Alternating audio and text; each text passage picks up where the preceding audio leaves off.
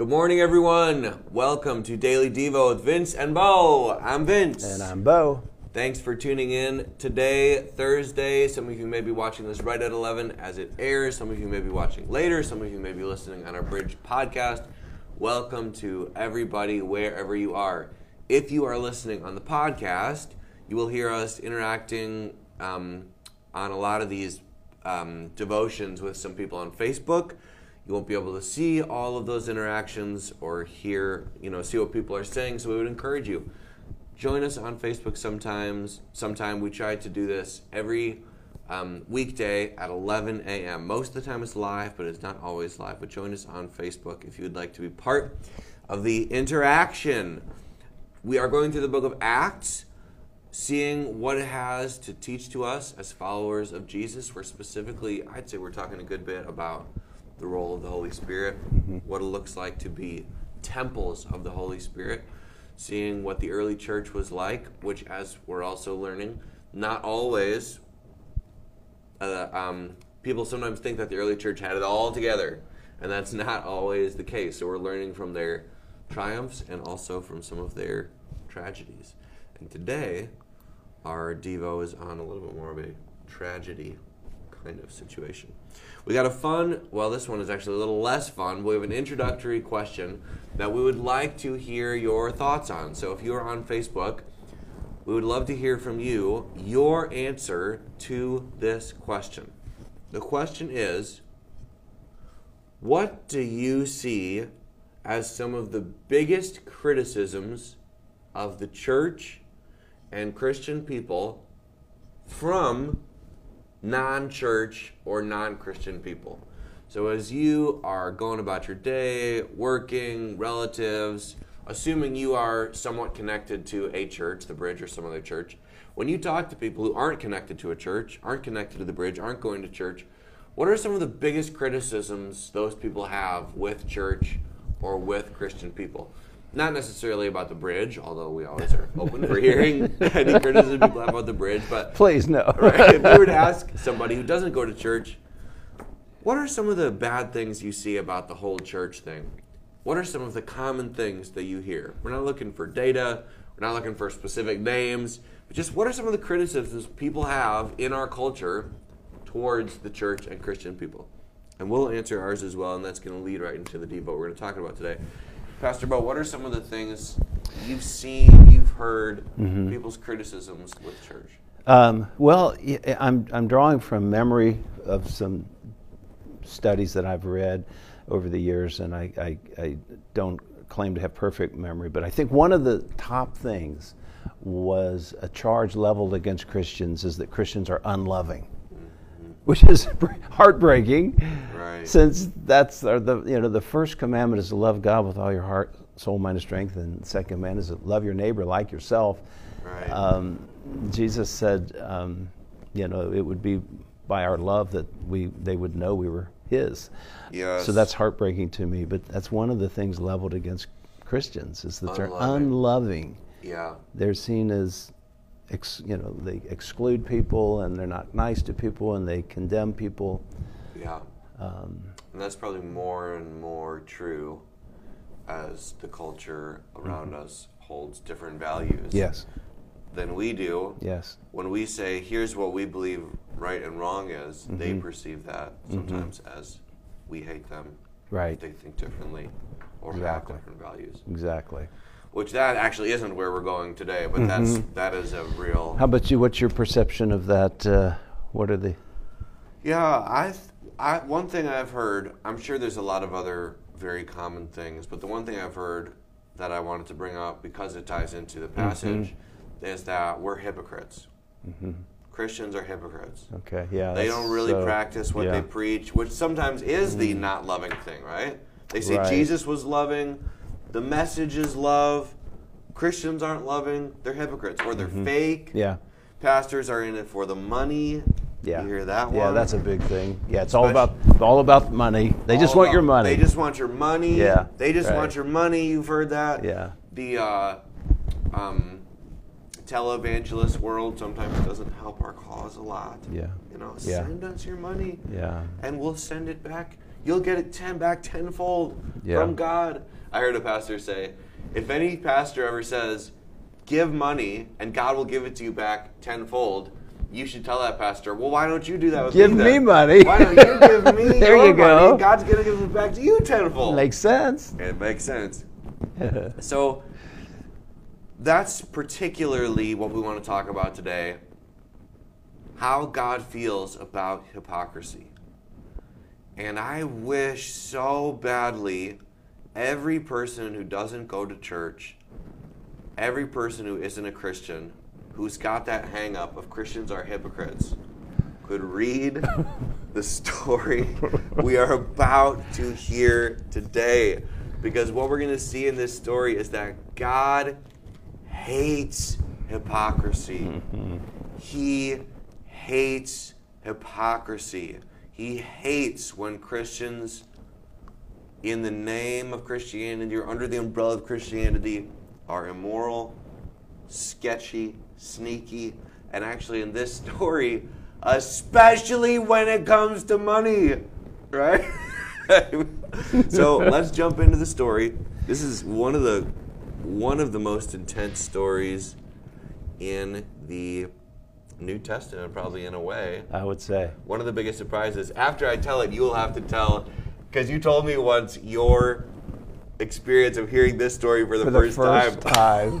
which cracked me up. so Bo will share that in just a minute. But here's the story. This is early church, and in the early days of the early church, they were wildly, passionately in love with Jesus, filled with love for each other, and they were doing things that um, we believe aren't required today, but it was out of the overflow of love that they were doing some crazy things. It kind of turned into like a little commune, right? Yeah. They were just so filled with love with each other. They're living together, they're selling all their property, they're just living in these common spaces. They're giving all the money to the poor. All that stuff's all good, but we don't want you to hear us say, you know, real Christianity means there's no private property ownership. We don't believe that. We, and Right. the story actually validates that as well, that it's okay to have your own property. But they were just going crazy. Living together, loving each other, amazing time. And so here's what was going on as that happened. Um,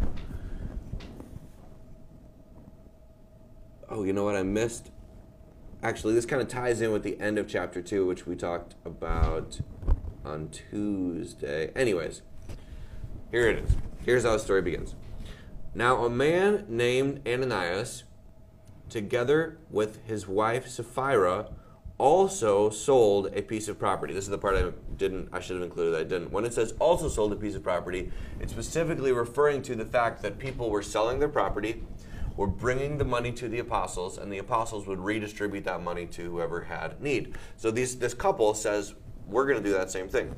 So they sell some of their property, and then they bring um, the money to the apostles. But here's what happens they do it not with integrity, not with honesty, not transparently. With his wife's full knowledge, he, Ananias, kept back part of the money for himself, but brought the rest and put it at the apostles' feet. Now, you're going to see this in a minute, but just so you're all tracking, there was no law that said if you sell property, you have to give it to the apostles. The mm-hmm. apostles didn't say if you sell your property, you got to give all the money to us and we'll redistribute it. It's something that people were just doing, Or you have to sell your property. or that you have to sell your property. Mm-hmm. They were just doing that out of joy. But Ananias wants to look like he's doing the same thing without actually doing it. Mm-hmm. So he sells the property, he takes the money, he keeps some of it for himself, he brings it to the apostles and says, Here's the money I got for the land, trying to make it seem like he's being super generous, bringing all of the money that he got to the apostles, but in reality, he's only bringing a portion of it. This is hypocrisy, mm-hmm. right? This is hypocrisy in mm-hmm. its finest form. Yeah. Look at how generous I am. I'm giving everything, when in reality, not giving everything. There's lots of other kinds of forms of hypocrisy, but this is specifically hypocrisy, financial hypocrisy. Trying to act mm-hmm. generous, trying to appear generous, trying to appear more generous than you really are. So, what does God do? How does He feel about this hypocrisy? Does He say, well, we'll just let it slide? We'll give Ananias a slap on the wrist. We'll look the other way. No big deal. How does God deal with this through the leaders? Well, here's what the here's what the church leader at the time said. This is a good lesson to us as church leaders of how to deal with hypocrisy. And Peter said, Ananias calls him out, apparently in front of everybody. How is it that Satan has so filled your heart that you have lied to the Holy Spirit and have kept for yourself some of the money you received for the land? And then he clarifies immediately it's not wrong that you kept some of the money, it's wrong that you lied mm-hmm. about it. Mm-hmm. Didn't it belong to you before it was sold? You could have kept all that money. And after it was sold, wasn't the money at your disposal? You could have done whatever you wanted with it. What made you think of doing such a thing? What made you think that you could appear to be more generous than you really are? What made you think you could be a hypocrite and get away with it? Is what Peter says. You have not lied just to human beings, but to God. Okay, now then here's what God does. So Peter calls out the hypocrisy. That's our lesson for church leaders. but here's the heart of God in this moment. When Ananias heard this, he fell down and died. And great fear seized all who heard what had happened. I bet. I bet. yep. Then some young men came forward, wrapped up his body, carried him out, and buried him. The judgment of God fell on hypocrisy. God hates hypocrisy. Now, maybe that was just a one one time thing. But here's what happens. About three hours later, his wife came in, not knowing what had happened, not knowing that her husband was just struck down dead for being a hypocrite. And Peter asked her, Peter just tests her. This is savage. Peter asked her, Tell me, he's got the money in front of him still. Is this the price you got for the land? Knowing full well mm-hmm, that they mm-hmm. got more and they hid it and tried to act like they were giving all of it. Yes, she said, that is the price. Oh, God. Peter said to her, How could you conspire? You joined together in your hypocrisy to test the Spirit of the Lord. Listen, the feet of the men who buried your husband are at the door. The guys who just buried your husband, who got struck down by God, are at the door. They're right outside, and they will carry you out also. And then, at that moment, she fell down at his feet and died. Then the young men came in, finding her dead, carried her out and buried her beside her husband. Great fear seized the whole church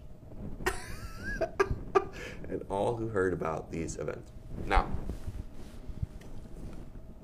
there's a certain, for those of you that are freaking out right now, because you're like, oh my gosh, do I have any hypocrisy in my life? Is God going to strike me dead? It's good to have a little bit of holy fear of God because we follow a holy God. Um, but I do think that at any given moment, none of us are perfect. Mm-hmm. And if the standard was perfection, we all would have been struck down by now. And I think that God did an extreme measure because it was the early church and he was trying to set the culture. He was trying to have this foundational memory for everybody there of how he feels about hypocrisy. That he hates hypocrisy, that he wants to rid his church of it. Now, it's a process for many of us, and when people show up at church, a lot of times there's all sorts of hypocrisy in their lives, and God does not strike them down dead. But I'm mainly saying this for the sake of you or your friends who think Christians are all hypocrites and apparently their God does not care. their God cares. Our God cares. He wants a pure and spotless bride, free of all hypocrisy. That is part of the job of pastors is to bring Jesus at his return, a pure and spotless bride who has purified itself, rid itself of as much sin and hypocrisy as we possibly can, and come to God saying, Okay, I'm not perfect, but I have I'm trying to honor you in all that I do. So it's a warning to those of you who might have hypocrisy in your life. I'm not saying that this passage is saying you're going to get struck down dead, but I am saying God wants to purify you, make you a person of integrity. That's actually one of the things we're going to talk about this Sunday in the next book, um, part of the book of Ruth, of what it looks like in the middle of change and difficulty to walk with integrity. God loves you. And I believe he loved Ananias and Sapphira. And I believe if they had a genuine faith in him, that we're going to see them in heaven. Still, we don't know exactly what was going on in their hearts, whether or not they were saved. Yeah. But I think it's fully in the realm of possibility that they had a genuine faith in God, a relationship with Jesus, but God, for the sake of purifying His Mm-hmm. church, said, "I'm taking you guys home now. I'm taking the ball and taking you Out of the game. You're out. Of, I'm pulling. I am pulling you now. I am pulling you now." Um, that's See, I thought it. you I thought you were going to go in the direction of now if you made a building pledge fund, I mean a, a pledge to the building fund and you haven't paid it, you might want to reconsider. No, no, no, no, no, no. And Um, this is this is outright, yeah. completely lying. This is not Yeah. just a small lapse of integrity. This is overtly lying to the whole community. You know what this underscores to me, Vince, is um, we've been talking about how that the, the, the church is the pe- they are the people of God and dwelt by the Spirit of God, so that they are now the new temple. Yeah. Okay. Right. And and this underscores the reality of that. This is Jesus flipping the tables, Yes. Right. right? Right. This is Jesus clearing out the and, marketplace. and you know when, when god brought the children of israel out of egypt he gave them the law uh, and then he instructed moses to construct a tabernacle which was the tent of meeting where the Yeah. presence of god would come down and be in the midst of the people but he gave them the law because you're going to be the, the people the, the people on the earth that have me in your presence yeah, that means you have to live differently yeah, from the rest of the world yeah. Come on. and so, you know, uh, the law came with the presence of God. Right. The standard of holiness and righteousness and purity comes with it. We have the privilege of having the presence of God, but with that comes great responsibility Yes. to, to honor God with our lives. Yes, And, um, yes. and God would not allow for the early church to become tainted from the very beginning with hypocrisy Yeah. the very thing that Jesus condemned uh, of, among the religious leaders, the, the Pharisees, he just he blasted them for their hypocrisy. Yes. And so, how could he allow hypocrisy to, to get in in such an early time of the church Yeah. and corrupt it? Um, but that story you were alluding to, and I, I, Yes, I I'm told sorry, you. this is a I- funny story, yes, Well, yes. I, I w- it was the very first Bible study I was ever a part of, and it was before I was following Christ, but I was kind of testing the waters and just wanting to investigate. And we were, as a group of men that would meet on Monday nights and uh, read a chapter from Acts every week and then talk about it. We got to chapter five. And I read, we read this story where, where Ananias drops dead. I'm like, what? That's in the Bible? Right. God just killed somebody? Right. Because, you know, my, in my life growing up, you know, I was taught uh, God is love. Right. In fact, when I was a little kid and we did go to church for a short time, I was in a little uh, production, a, a v- vacation Bible school production, and they gave me a line just that I, they thought I could remember. The shortest verse of the Bible, God is love. No, that's not the shortest. Jesus wept is the Mm. Right, right, shortest. right, right. The second. short- Yes, yes, yes. and so my concept of God, He's loving, forgiving, He's kind, He's, Right. you know, And then he and then he, and right? then he just kills this guy, and then his wife comes in, and I'm thinking, my mind, in my mind, thinking, I'm thinking, okay, now they're going to raise him back up from the Right. dead. It's kind of like, you know, just tricked you. Just wanted to warn you, this could have happened for real. They lay their hands on the body. yeah, and bring, ra- and bring him back to life, and back then, and then life. she dies. Right. I'm like, whoa, man! I got to completely rethink my concept of God here because I just hadn't had that idea of God being that way. The holiness of God. The holiness of God. You know, there are a couple places in the Old Testament where something similar happened. You remember, after they had built the tabernacle, Aaron is the high priest, the brother of Moses is the high priest, and his sons ministered as priests in the temple. Mm-hmm. And, A- and Aaron had these two sons named Nadab and Abihu. And they, mm, Strange fire. they, right? they said, yeah, we, we know what we're supposed to do here in this service. We're supposed to offer this type of incense or this kind of whatever offering. And it, it doesn't clarify it, it just says they offered strange fire to God, something he had not authorized, something he had not called for. He said, do this, do this, do this. And they said, ah, we're getting bored with this routine. Let's do something totally different. Let's be innovative. Let's be creative. Let's whatever. and they offered this unauthorized fire, whatever it was, incense, whatever it was, and they're killed on the spot. Smote. Smited. And Moses says to Aaron, Don't even mourn. Don't even shed a tear. That's Aaron's sons, right? These are Aaron's sons. He said they invited it. Yeah. They treated God as common. They treated God casually. Yeah. They thought we can do whatever we want, you know. We're priests. We're in the tabernacle. We can just wing it, whatever. You know, Yeah. they just had a flippant attitude toward God. Yeah. We don't like to think of God being that way. Yeah, yeah. I remember. I remember um, listening to an interview. I think it was with John and Carol Wimber, but it might have been just Carol Wimber.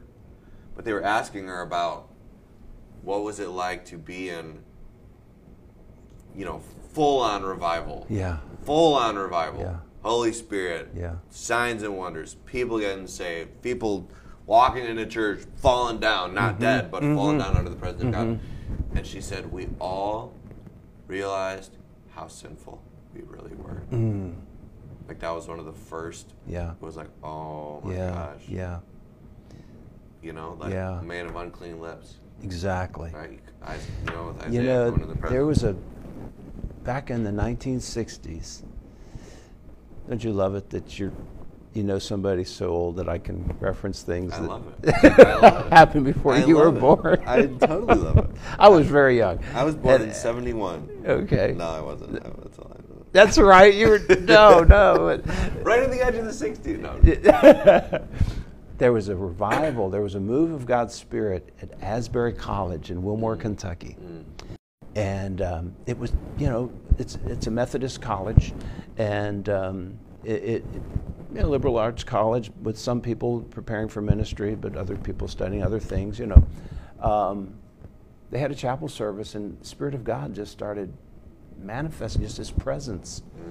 And and and there was suddenly this awareness of sin in people's lives. And they just spontaneously began to stand up and confess their sins openly to the people to their fellow students and this went on for hours and hours and and then days and days and and I don't know weeks but it was a move of God's spirit where suddenly God was real in their midst and just like Carol Wimber said the first thing they realized I'm I'm impure. Right. I'm unholy. Yeah. And um, Yeah. God doesn't do that to make us feel bad. He doesn't do that to rub our nose in our in our sin. But if we truly come into the presence of God, that I believe is the first thing that of which we become aware is how He is utterly holy, pure, and separate from sin. Mm-hmm. And how we have sin in our lives that we don't even acknowledge as sin. Mm-hmm. Mm-hmm. And the fact is, God could smite any one of us at any moment for sin that exists in us. Yes. But by His mercy Yes. and His grace, He does not. Yes. And by the wonderful shed blood of Jesus, we have actual acceptance before God and we're even justified in His sight. Yes. But that doesn't give us license, does it? That's, Right. that's the whole point here. And it doesn't mean he loves when the church is filled with hypocrisy. Exactly. As much as the non Christian, unchurched person says, I hate how church is so hypocritical, God says, Me too. Me too. Me right. too. Right. Me too. I just hate that. And so we should hate it, Yes. you know, in ourselves. In our lives, In ourselves. in our communities, in ourselves. You know, Vince, on that subject, you know, and then I know we're going to wrap this up because time's about out. Yeah. yeah, yeah. But um, one of the things so that distresses me about the age that we're living in, especially in our culture right here in America, is how critical um, people are of each other. Mm. It just seems like if you turn on the news, Yeah. it's one side blasting the other side, and it just depends on which news you tune into. Right. What you're basically going to get is how wrong and how awful the opposing side is. Yeah. And, you know, I'm grateful that we live in a country where we can have the free exchange of opinions or our thoughts. We have f- free speech. I'm grateful Yeah. for that. Mm-hmm. But as the people of God, what we have to be careful of, I think, is being judgmental. Because who among us is without sin? Yeah. You know? Yeah. And so we need to be careful in our speech and not get caught up in the spirit of the age where you're just, we're constantly, or very often, um, speaking in, uh, negatively derogatory terms about other people. Because the fact of the matter is, every one of us are guilty, Yeah. and, and we stand uh, by God's grace and His mercy. Amen. So, to pray for us? yes, I'll do that. Father, thank you. Lord, we thank you that you are a holy God, that you are perfect in every way. And Father, it causes me to be amazed that you would choose to invite us into relationship with yourself because we are uh, all sinful. The Bible says as much. And the Bible says, He who says he's without sin deceives himself. And so, God, thank you for your mercy and your grace that allows us to have a relationship with you through the blood of your Son, Jesus. Father, we ask that you would help us to purge out of our lives all hypocrisy, mm-hmm. all unrighteousness, mm-hmm. and to live in a way, Lord, that pleases you and that glorifies you and that reflects your nature in the world, so that the world would look at the church and say they're different Yes. and mean that in a good way. Yes, God. Help us to do that, Father. In Jesus' name, amen. Amen.